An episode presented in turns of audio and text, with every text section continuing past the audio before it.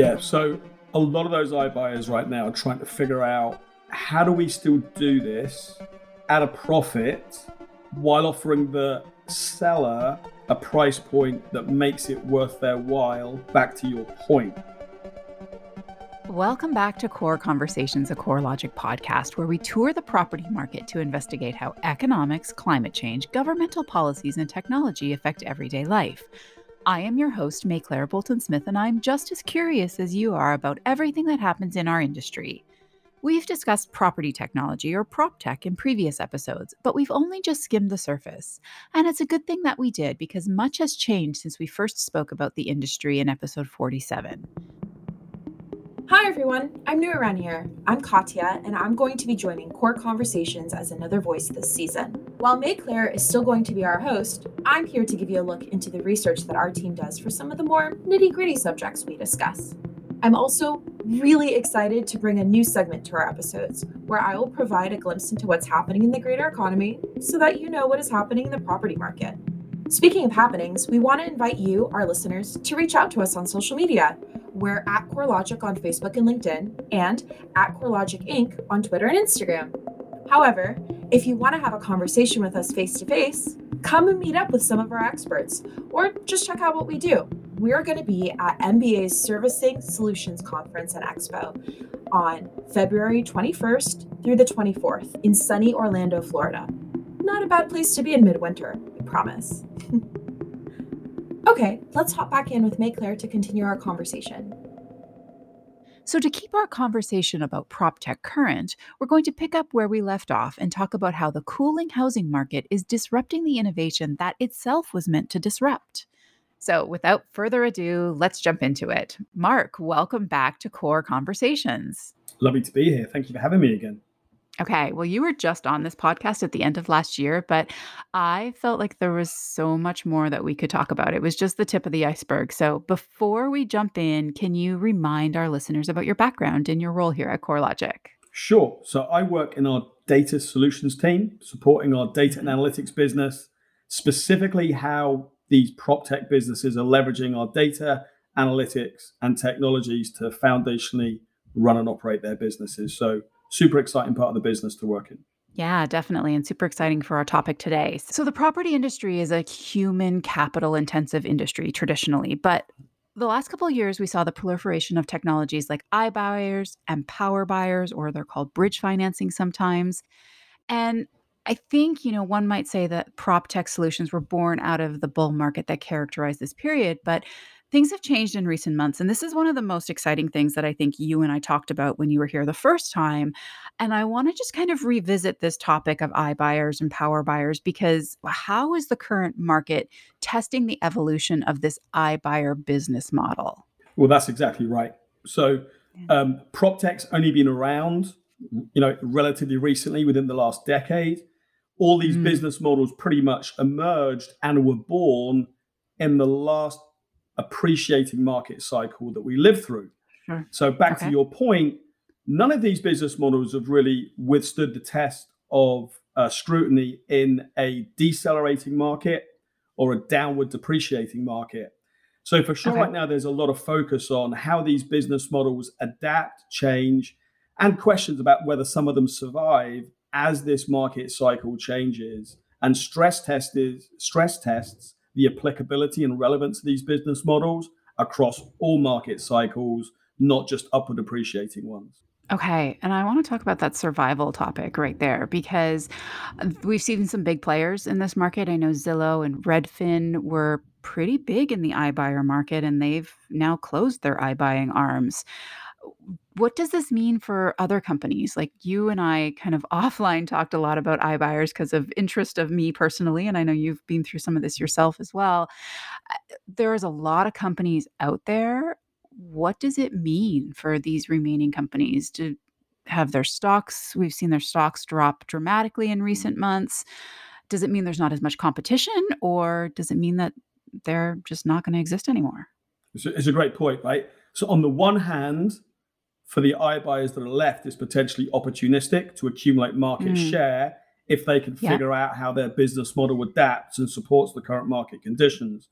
But to your point, Um, you know, Zillow was first, then relatively recently followed by Redfin, where they actually uh, ceased operations. They ceased their iBuying arms. Now, yeah. you could actually argue that those guys were followers in the space anyway, because they were effectively were born okay.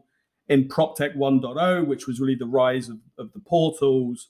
Redfin and Zillow got into the iBuying business because there was a lot of venture capital going into fueling their emerging uh, competitors like uh, Opendoor and Offerpad. Mm-hmm. Um, so this very much, I think, is a return to Redfin and Zillow of their core business and their core competencies, which are okay. uh, areas that are very familiar to them.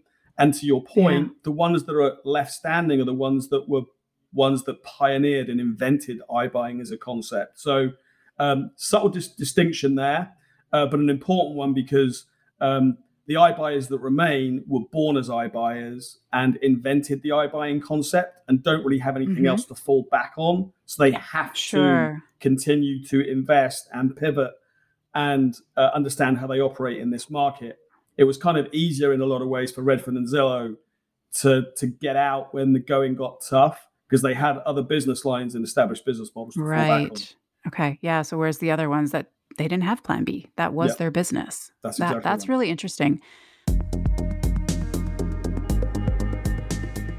Okay, let's take a moment to talk about what iBuying is. We learned a little bit about this in episode forty-seven, but to sum it up briefly, we'll use a definition from the New York Times, which said that iBuyers are essentially institutional house flippers, companies that use algorithms to estimate a home's value and then buy it directly from the owner for cash. Power buyers, on the other hand, are companies that bridge finances and that awkward gap between selling a home and buying another. What they do essentially amounts to a cash offer for a buyer and guarantees the sale of a home. Um, yeah, it's interesting because part of the reason you and I started talking about this is you really piqued my interest when you were first on the podcast, because we, I, I mean, I've talked a lot about buying this home that we live in now, and we are looking at moving and upgrading our house, and I just can't be bothered with putting a home on the market right. and having to deal with all of that. So this iBuying was really appealing to me. And I had talked to some of my colleagues actually that had used an iBuyer in the last six to eight months and been really successful with it. So this was very interesting to me when you and I first started talking about it. However, the market's very different now than it was six, eight, twelve months ago. And what I encountered was, as soon as I kind of questioned with some of these iBuyers, the instant response I got from most of them was, we're not buying properties in your area right now. And then I kind of dove into a few others and kind of tried to check all of them out. And somebody's like, yeah, you know, we'll, we'll come and make you an offer. And then they wait, and right before they're supposed to come, they're like, yeah, it's not worth our time. We, we wouldn't be able to give you what you paid for the house. And if you were to look at, you know, just looking at even a CoreLogic valuation of, of what the property is, it would be significantly higher than what we paid for it. So it, it was interesting to me to kind of see the fall of the iBuying market firsthand. Um, right. So yeah, I just wondered if you could kind of comment on some of that. Yeah. So a lot of those iBuyers right now are trying to figure out, how do we still do this mm. at a profit yeah. while offering the seller a price point that makes it worth their while, back to your point. Yeah. And in an, in an upward appreciating market, it's relatively easier to make money on that transaction, right? Sure. Because just the natural uh, market appreciation during the holding time yeah. is going to mitigate a lot of their risk of the holding period or the cost of carry. Now, of course, we're in a different market. We're in a decelerating market, a softening market, and potentially in a declining market yeah. in certain M S As and geographies. So um, how they pivot their business models and make it workable so that they can understand, quantify, and lay off their risk in the transaction. Sure. While at the same time offering a price to the consumer that makes sense for them. Yeah. Uh, this is the world that we're now living in, right? Yeah. And um, on the back of that, actually, the iBuyers that are still in market and are still operating, um, the types of data and analytics that, for example, that we have, that we offer the industry, mm-hmm. it's never been more important to get the most accurate, highest quality data sources feeding into those models, because we've already seen some consolidation and entrants leaving the market. Okay. The ones that survive and ultimately thrive are going to be the ones that can really, really understand and quantify the risk profile, still deliver a, a product to the consumer that makes sense for them. Yeah. But we're all living and breathing this like as it's happening, right? Because this is the first time, with the exception of COVID, when COVID broke. Yeah. And actually at that time, they all they all stopped participating in the market for a few months until it, it till till kind of more certainty uh, happened back there in the in the summer of twenty nineteen. But this is really the first time these business models have been stress tested. So sure. um, we're leaning in with these companies uh, a lot of the times okay. to uh, to help them understand and live in this new world. But um, it's tough yeah. in, in terms of how, how these business models adapt. Yeah. Hey, let's take a break from the conversation for a little bit. Grab a cup of coffee and let's catch up on the numbers that are moving the property market today. Every two weeks, I'll be giving you insight into all the major numbers you need to know about the property market. And it'll only take a few seconds. So here's what you need to know. twenty twenty-two was a wild ride. Year over year, home price growth ended its twenty-one month streak of double-digit momentum in November. In April last year, home price growth reached twenty point one percent on a year over year basis. By November, posted price gains were only eight point six percent, the lowest rate of appreciation in exactly two years. At the same time that home prices moderated, interest rates spiked. According to Freddie Mac data, interest rates peaked in mid-November when they hit seven point zero eight percent. By mid-January, rates begin to drift down slightly, but we're still at six point three three percent. CoreLogic is forecasting that this trend will continue, and year-over-year home prices will continue to decline by two point eight percent from November twenty twenty-two to November twenty twenty-three. And that's the sip. See you in the next coffee break. I guess the other thing is, are there still opportunities for those iBuyers that are still have their doors open, that are still offering services on the open market to make themselves competitive and, and, and profitable? Uh, yes. The, the short answer to the question is yes, but it's definitely harder for them to understand, needle in the haystack, which properties they should be acquiring and at what price point um, uh, than ever yeah. before. What we've also seen is their approach to risk and iBuying and the way that they would construct what's called their buy box was very, very much property-centric driven in terms of they'd start with the property, then go outward to the market. Now what they're doing is they're turning that on its head. Now they're saying, mm. which geographies and M S As am I comfortable operating in versus not? And then they're looking at the, the, the local kind of um, market Uh, implications before they actually look, start to look and underwrite the property. Okay. So the way that they uh, the way that they approach um, iBuying has fundamentally changed from being property centric outward to um, kind of more like local M S A specific inward uh, to the property. Okay, there's a couple of things I want to dive into there. Um, but first, you used an acronym M S A, and that is the Metropolitan Statistical Area. So just when we're talking about geographies, I just wanted to clarify that a little bit. But the thing I wanted to dive into is this idea of buy box. Um, I thought that was a really interesting concept that you mentioned. So can you talk a little bit about this? What is that? How, what are, how do you define parameters of the box? Yep, sure.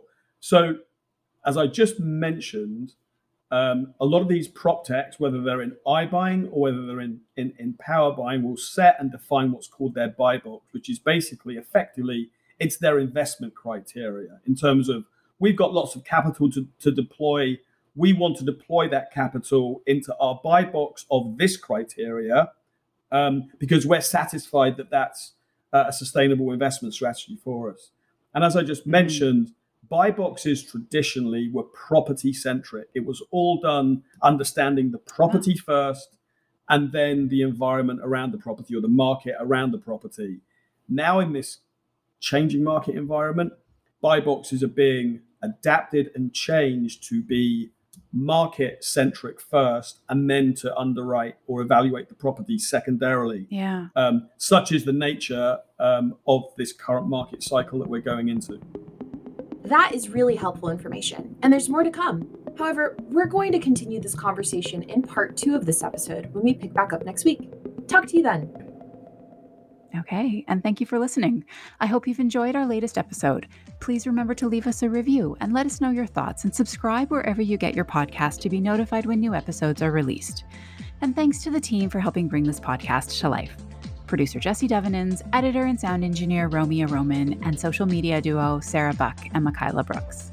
Tune in next time for another Core Conversation.